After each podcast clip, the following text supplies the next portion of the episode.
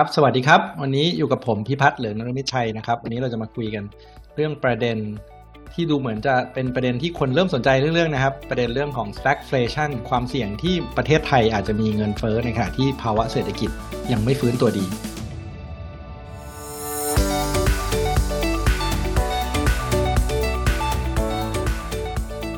Macro Talks คุยประเด็นเศรษฐกิจไม่ตกเทรนด์กับ KKP Research วันนี้ผมอยู่กับ นิวนะครับรัฐกิจราชอุดมการณ์สวัสดีครับนิว สวัสดีครับพี่นะครับ ก็จริง ๆ วันนี้มันดูเหมือนว่าเรากำลังอยู่ในภาวะที่เศรษฐกิจไทยมัน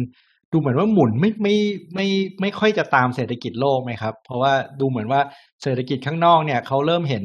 แสงสว่างที่ปลายอุโมงค์ใช่ไหมครับ เราเริ่มเห็นว่าอุ๊ยเศรษฐกิจเขาเริ่มฟื้น ตอนนี้เขาเริ่มคุยกันว่าอู้เศรษฐกิจจะโอเวอร์ฮีทเงินเฟ้อกำลังจะมา แต่เมืองไทยดูเหมือนว่าเรายังมองไม่เห็นเลยว่าก้นเหวอยู่ตรงไหนใช่ไหมครับ ใช่ครับ จริง ๆ ก็เป็นประเด็นที่เรากังวลมาสักพักหนึ่งแล้วนะครับ ว่าเศรษฐกิจไทยที่มันดูเหมือนจะไปคนละไซเคิลใช่ไหมครับคนละวัฏจักรกับเศรษฐกิจโลกเนี่ยคือต่างประเทศเขาฟื้นหมดแล้วแต่ว่าเรายังไม่ฟื้นเนี่ยอันนี้มันจะสร้างความเสี่ยงเพิ่มเติมให้กับเศรษฐกิจไทยในในระยะต่อไปหรือเปล่าครับ ครับก็น่ากังวลนะครับ เพราะว่าปกติเวลาเราพูดถึงเอ่อ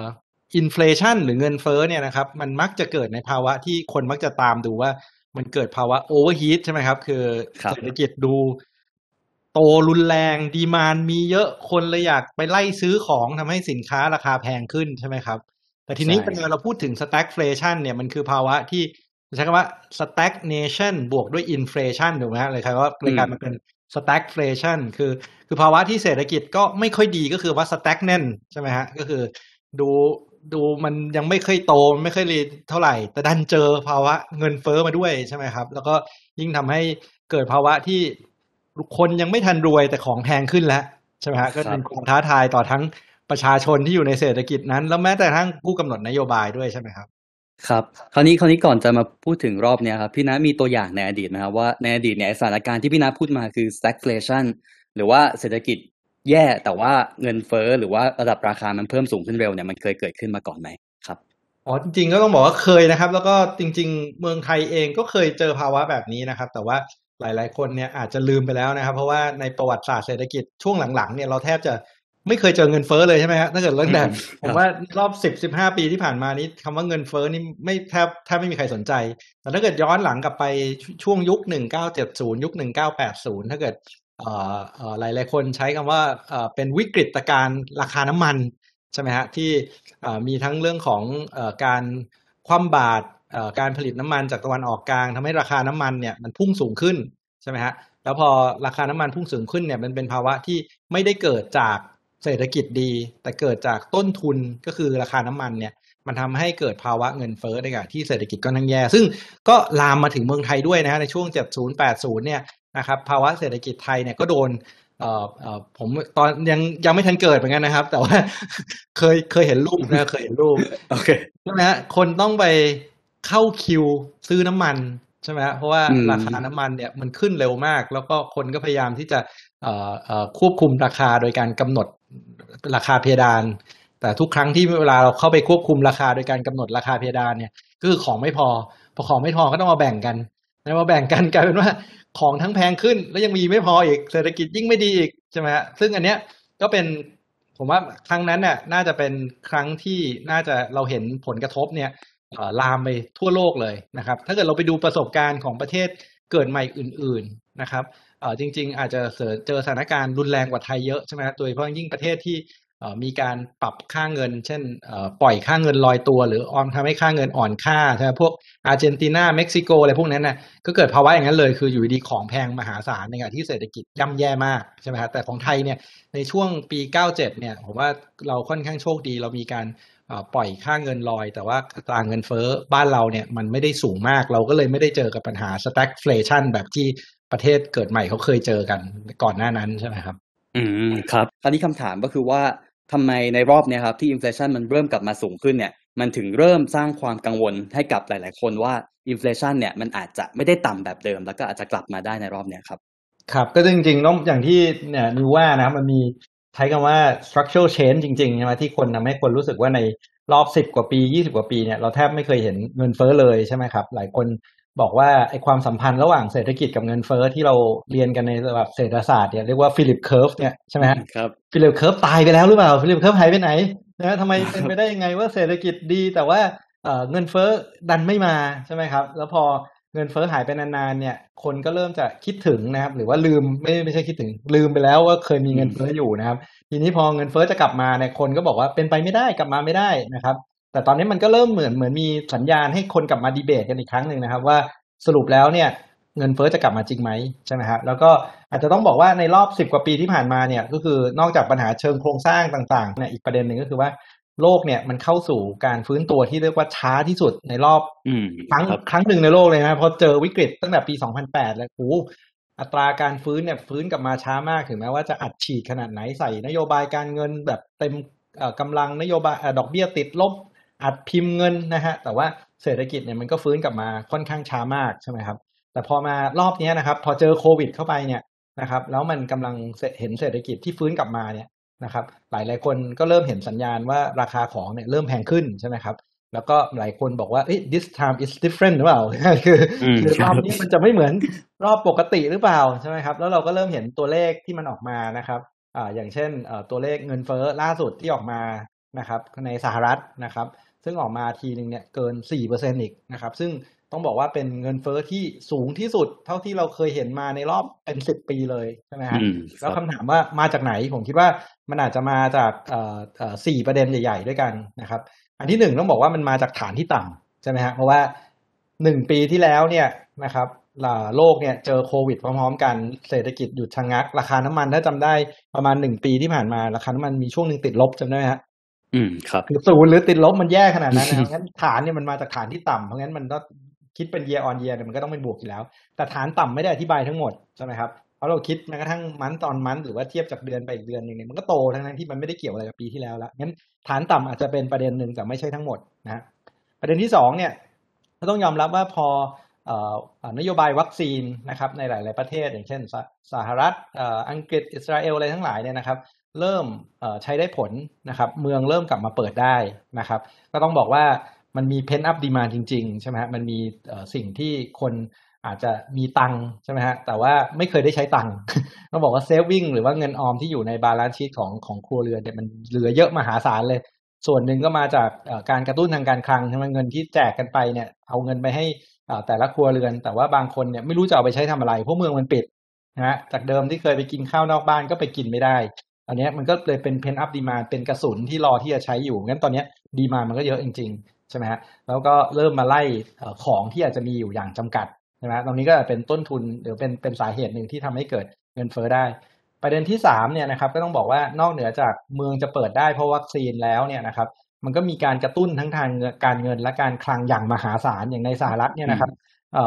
ต้องบอกว่าสมัยทรัมป์อยู่เนี่ยทรัมป์อัดไปแล้วนะฮะ2.8 ล้านล้านเหรียญสหรัฐนะครับ หรือประมาณสักเกือบเกือบยี่สิบกว่าเปอร์เซ็นต์ของ GDP ไปแล้วนะครับ พอไบเดนมาเนี่ยอัดประกาศอัดอีก 1.9 ล้านล้าน หรือประมาณอีกสักประมาณ 10เปอร์เซ็นต์ของ GDP สหรัฐใช่ไหมฮะแล้วก็ยังไม่พอกำลังพูดถึงเอ่อใช้จ่ายโครงสร้างพื้นฐานเอ่อ American Family Plan อะไรอีกรวมรวมกันทั้งหมดเนี่ยอีกประมาณสักถ้าถ้าออกมาหมดนะไม่รู้จะออกมาได้หรือเปล่าเนี่ย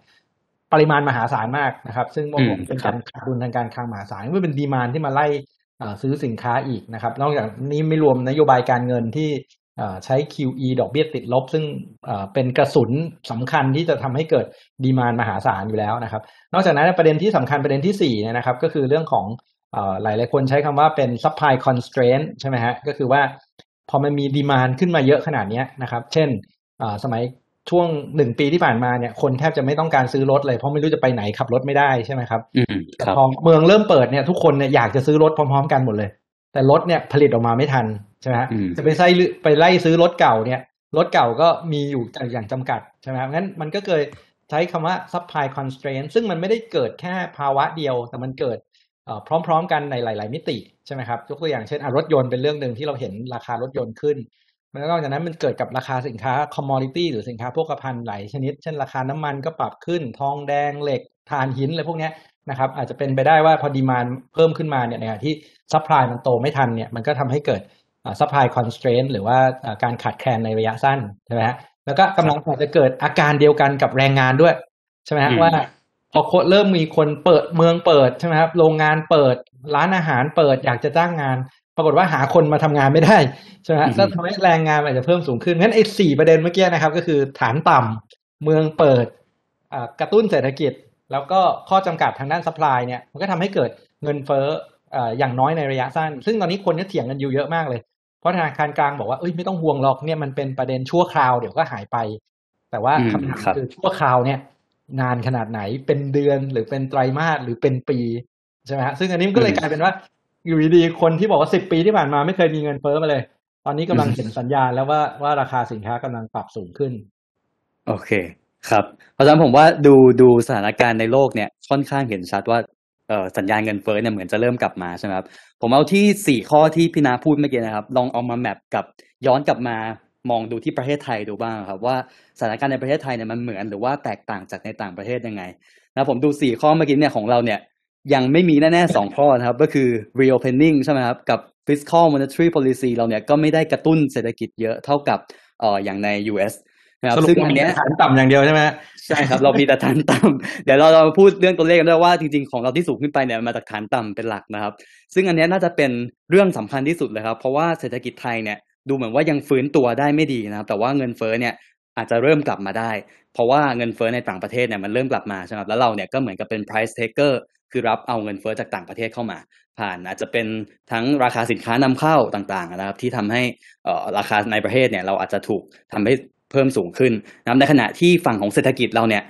ยังไม่ฟื้นเหมือนกับในสหรัฐอเมริกาใช่ไหมครับที่เขาเริ่มกลับมาเปิดประเทศได้เอ่อตามปกติแล้ว ล่าสุดก็เพิ่งมีตัวเลข GDP ไตรมาสหนึ่งออกมาใช่ไหมครับพี่นะครับเลขเลขเป็นยังไงบ้างนะครับครับก็เหมือนอย่างที่เราเห็นนะครับเลข GDP ไตรมาสหนึ่งเนี่ยนะครับถ้าเกิดเราเทียบเป็นเอ่อ year on year เนี่ยครับยังติดลบเมื่อเทียบกับปีที่แล้วนะครับอยู่อีกเอ่อ2.6เปอร์เซ็นใช่ไหมฮะแล้วก็เทียบกับเอ่อเอ่อไตรมาสที่แล้วเนี่ย แทบจะไม่บวกเลยบวกกันมานิดเดียวนะครับ ก็อืมเอ่อสาเหตุอันหนึงก็ผมว่าสองสองสาเหตุใหญ่ๆนะครับ สาเหตุแรกเนี่ยก็คือเอ่อเรื่องของการระบาดใช่ไหมครับซึ่งวันนี้เราก็ยังพูดกันถึงเอ่อเวฟสองเวฟสามอยู่นะครับ ตัวเลข GDP ไตรมาสหนึ่งเนี่ยอาจจะพูดถึงผลกระทบจากเอ่อเวฟที่สองที่เกิดขึ้นในเดือนมกรานะครับ ซึ่งอันนั้นต้องบอกว่ามันเป็นเวฟเล็กๆแค่นั้นเองใช่ไหมฮะตอนนี้เรากำลังเจอเวฟที่สามอยู่ ซึ่งเห็นภาพอยู่แล้วว่าเวฟที่สามเนี่ยใหญ่กว่าเวฟที่สองแน่ๆเพราะฉะนั้นจาก ไตรมาสหนึ่งมาไตรมาสสองเนี่ยรับรองได้เลยว่าเอ่อ GDP เนี่ยเมื่อเทียบเป็นไตรมาสต่อไตรมาสเนี่ยก็ยังคงย่ำแย่อยู่ติดลบแน่นอนใช่ไหมฮะอันนี้กำลังพูดถึงว่าครับลองลองเปรียบเทียบดูก็ได้นะครับ เศรษฐกิจไทยเนี่ยนะครับ ปีที่แล้วเนี่ยติดลบ 6.1เปอร์เซ็นตนะครับ ปีนี้เราคาดว่าน่าจะโตกลับขึ้นมาเนี่ยได้น้อยกว่า2เปอร์เซ็นตนะครับแปลว่าเศรษฐกิจไทยฟื้นเนี่ยฟื้นน้อยกว่าหนึ่งในสามของที่ติดลบไปเมื่อปีที่แล้วนะฮะแต่ถ้าไปดูสหรัฐหรือเศรษฐกิจโลกนะครับ ปีที่แล้วเนี่ยติดลบประมาณ3เปอร์เซ็นครึ่งนะครับ ปีนี้น่าจะโตประมาณ7คือเขาเนี่ยโตสองเท่าของที่หดตัวไปเมื่อปีที่แล้วอะครับ แต่เราฟื้นกลับมาไม่ถึงหนึ่งในสามของที่กดไปปีที่แล้วเพราะฉะนั้นก็สะท้อนให้เห็นว่ามันอยู่คนละไซเคิลจริงๆนะครับว่าเขากำลังฟื้นกลับไปที่เดิมแล้วแล้วกำลังโตไปต่อนะฮะที่เรายังไม่ได้กลับไประดับของเศรษฐกิจก่อนโควิดเลยด้วยซ้ำครับ อืมครับ เพราะฉะนั้นไอ้ภาพเศรษฐกิจเราที่มันยังฟื้นตัวได้ช้าอยู่แบบนี้ครับ จริง ๆ ก็ จะโยงกลับมาว่ามันก็น่าจะส่งผลกับตัวเงินเฟ้อของเราด้วยเหมือนกันนะครับ เพราะว่าจริงๆไม่ใช่แค่เฉพาะปีเนี้ยนะครับเงินเฟ้อของประเทศไทยเนี่ยอยู่ในระดับต่ำมากมาเป็นเวลานานนะครับก็คือไม่เคยจะเข้าทาร์เก็ตของแบงก์ชาติใช่ไหมครับออขอบล่างเขาที่หนึ่งเปอร์เซ็นเนี่ยก็อยู่ในระดับต่ำกว่านั้นด้วยซ้ำมาโดยตลอดเนี่ย ซึ่งถามว่าเดือนล่าสุดนะครับ เราดูตัวเลข inflation ไทยที่มันบวกขึ้นมาเยอะ 3.4%เนี่ยหลายคนก็เหมือนกับเริ่มพูดว่าเอ๊ะเนี้ยมันเป็นสัญญาณแล้วว่าเออเรากำลังจะเข้าสู่ stagflation หรือเปล่านะครับ แต่ว่า ผมอยากจะบอกว่าจริงๆในสถานการณ์แค่เฉพาะปัจจุบันเนี่ยครับที่เราเห็นตัวเลขบวก 3.4%เนี่ยไอตัวเลขที่บวกขึ้นมานั้นนะครับหลักๆเนี่ยมาจาก base effect เกือบจะทั้งหมดเลยนะครับก็คือว่ามันเกิดจากว่าปีที่แล้วเนี่ยเราก็ติดลบลงไปประมาณเนี้นะครับติดลบลงไปประมาณ 3%กว่าๆเอ่อในช่วงเดือนเมษานะครับเพราะฉะนั้นเดือนเมษาปีเนี้ยอินฟลชันเงินเฟ้อเราเนี่ยระดับราคาก็เหมือนกับแค่กลับมาอยู่ในระดับปกตินะครับก็คือบวกกลับขึ้นมาเอ่อบวกสามเปอร์เซ็นต์กว่าๆก็คือบวกเท่าๆพอๆกับที่ติดลบไปนะครับซึ่งอัน แล้วนี้ก็เนี่ยแล้วก็ส่วนส่วนใหญ่ของไอ้ที่ติดลบแล้วบวกกลับขึ้นมาคือราคาน้ำมันด้วยใช่ไหมฮะใช่ครับ เป็นเพราะเป็นถ้าราคาดูน้ำเฉมันพาะไอ้ core inflation เนี่ยมันก็ไม่ได้มันไม่ได้แกว่งเยอะขนาดนั้น ก็อาจจะบอกได้ว่าที่ผ่านมาเนี่ยมันมาจาก base effect หรือมาจากฐานจริง ๆ เรายังไม่เห็นความเสี่ยงของเงินเฟ้อในตัวเลขประเทศไทยเลยถูกไหมครับ ใช่ครับใช่เพราะว่าอีกอันหนึ่งถ้าเราเทียบกับของฝั่ง US นะครับที่เขาบวกขึ้นไป 4.3%ครับเดือนล่าสุดเนี่ย ไอ้ 4.3%นั้นเนี่ยเทียบกับสิ้นปี 2019 ก่อนโควิดระบาดนะครับ ของเขาเนี่ยบวกขึ้นมาแล้ว 3.3%จากก่อนอืมโควิดระบาดนะแต่ว่าระดับราคาเราเทียบกับก่อนโควิดระบาดเนี่ยยังบวกขึ้นมาแค่ 0.5เปอร์เซ็นต์นะครับเพราะฉะนั้นภาพเนี่ยมันก็คือว่าของเขาเนี่ยราคาเนี่ยมันพุ่งขึ้นไปสูงขึ้นแรงจริงๆนะครับคือเงินเฟ้อเนี่ยมันเริ่มกลับมา แต่ของเราเนี่ยจริงๆแล้วปัจจุบันเนี่ยยังถือว่าไม่ได้กลับมาแรงมากนะครับ ซึ่งสาเหตุสำคัญเนี่ยก็น่าจะมาจากเศรษฐกิจเรานั่นแหละที่ยังอ่อนแออยู่ยังเปราะบางอยู่นะครับ แต่ถามว่ามันไม่มีความเสี่ยงเลยไหมนะครับ ก็ไม่ใช่นะผมคิดว่าความเสี่ยงที่เงินเฟ้อจะกลับมาจริง ๆ ในประเทศไทย หลังจากนี้เนี่ย ผมว่าคงไม่ได้อยู่ในระดับสูงมากนะเพราะเศรษฐกิจเราก็ยังอ่อนแออยู่ใช่ไหมครับแต่ว่าจะสูงกว่าที่เราเคยเห็นมาในหลาย ๆ ปีเนี่ยคืออย่างแน่ ๆ เนี่ยผมว่าน่าจะเกินหนึ่งเปอร์เซ็นต์แน่ ๆ นะครับ REIX จริง ๆ เนี่ยอาจจะเป็นหนึ่งจุดห้าเปอร์เซ็นหรือว่าแถวๆสองเปอร์เซ็นต์แถวๆเนี้ยนะครับ น่าจะเป็น REIX ที่เราจะเห็นว่า inflation ของไทยเนี่ยจะเพิ่มสูงขึ้นไป ถามว่าความเสี่ยงนั้นจะมาจากไหนนะครับ ก็น่าจะมาจากเงินเฟ้ออทั่วโลกนะครับ global inflation โดยเฉพาะ US inflation ตอนนี้ที่เราเห็นสัญญาณสูงขึ้นไปแล้ว และเศรษฐกิจที่ก็จะเริ่มกลับมาเปิดเรื่อยๆ ในช่วงหลังจากนี้ไป หลังจากที่เขาฉีดวัคซีนทำอะไรกันเรียบร้อยแล้วเนี่ยก็จะยิ่งเป็นแรงกดดันให้ราคาสินค้าในไทยเนี่ยก็จะปรับตัวสูงตามไปด้วยใช่ไหมครับ ครับก็เหมือนที่นิวบอกนะครับเราเป็นใช้คำว่าอะไรครับประเทศเล็กและเปิดใช่ไหม small open economy ก็คือเป็นประเทศที่ไม่ได้ไปกำหนดราคาเขาเราเราเป็น price taker แล้วเราก็เป็นประเทศที่เปิดมากๆใช่ไหมครับสัดส่วนการนำเข้าและส่งออกของเราเนี่ยนะการอ่า ส่งออกเนี่ยรวมบริการรวมอะไรด้วยเนี่ยสักหกสิบเจ็ดสิบเปอร์เซ็นของ GDP ซึ่งเป็นสัดส่วนที่สูงมากนั่นแสดงว่าถ้ามันมีสินค้าอะไรที่มันมีเอ่อเป็น tradable goods สินค้าที่มันมีราคาตลาดโลกเนี่ย เราแทบจะไม่มีอิทธิพลต่อมันเลย เราก็ต้องรับราคาเข้ามาแล้วอาจจะมีอิทธิพลบ้างผ่านอัตราแลกเปลี่ยนใช่ไหมครับถ้าช่วงไหนเงินบาทแข็งเยอะมากก็อาจจะทำให้ราคา สินค้าในประเทศเนี่ยเมื่อเทียบเป็นเงินบาทอาจจะถูกลงใช่ไหมครับแต่ถ้าเกิดตัดปัจจัยพวกนั้นออกเนี่ยนะครับอัตราเงินเฟ้อในประเทศไทยเนี่ยนะครับมันก็ขยับไปพร้อมๆกับอัตราเงินเฟ้อโลกนะฮะโดยเฉพาะยิ่งถ้าสมมุติว่าเศรษฐกิจโลกเนี่ยมันกลับมาฟื้นได้นะแล้วสินค้าโภคภัณฑ์ทั้งหลายซึ่งเราเป็นเหมือนเป็นผู้ใช้นะไม่ว่าจะเป็นราคาน้ำมัน ไม่ว่าจะเป็นสินแร่ ไม่ว่าจะเป็นโลหะ ไม่ว่าจะเป็นราคาสินค้าเกษตรอะไรก็ตามเนี่ย ถ้ามันขยับขึ้นเนี่ยนะครับราคาพวกนี้นะครับก็จะต้องถูกส่งผ่านมาถึงผู้ผลิตนะครับ หรือคนขายหรือผู้บริโภคในประเทศไทยเนี่ยนะครับ ไม่ช้าก็เร็วถูกไหมฮะเพราะว่าสุดท้ายแล้วเราเราก็เป็นเป็นผู้เล่นคนหนึ่งที่อยู่ในตลาดโลก ครับ คราวนี้ถ้าพอเป็นสถานการณ์เป็นแบบนี้ปุ๊บเนี่ยมันก็จะกลายเป็นว่าประเทศไทยนะครับ ดูเหมือนกับว่าเรากำลังจะเข้าอยู่เข้าไปที่สถานการณ์ที่ใกล้เคียงกับ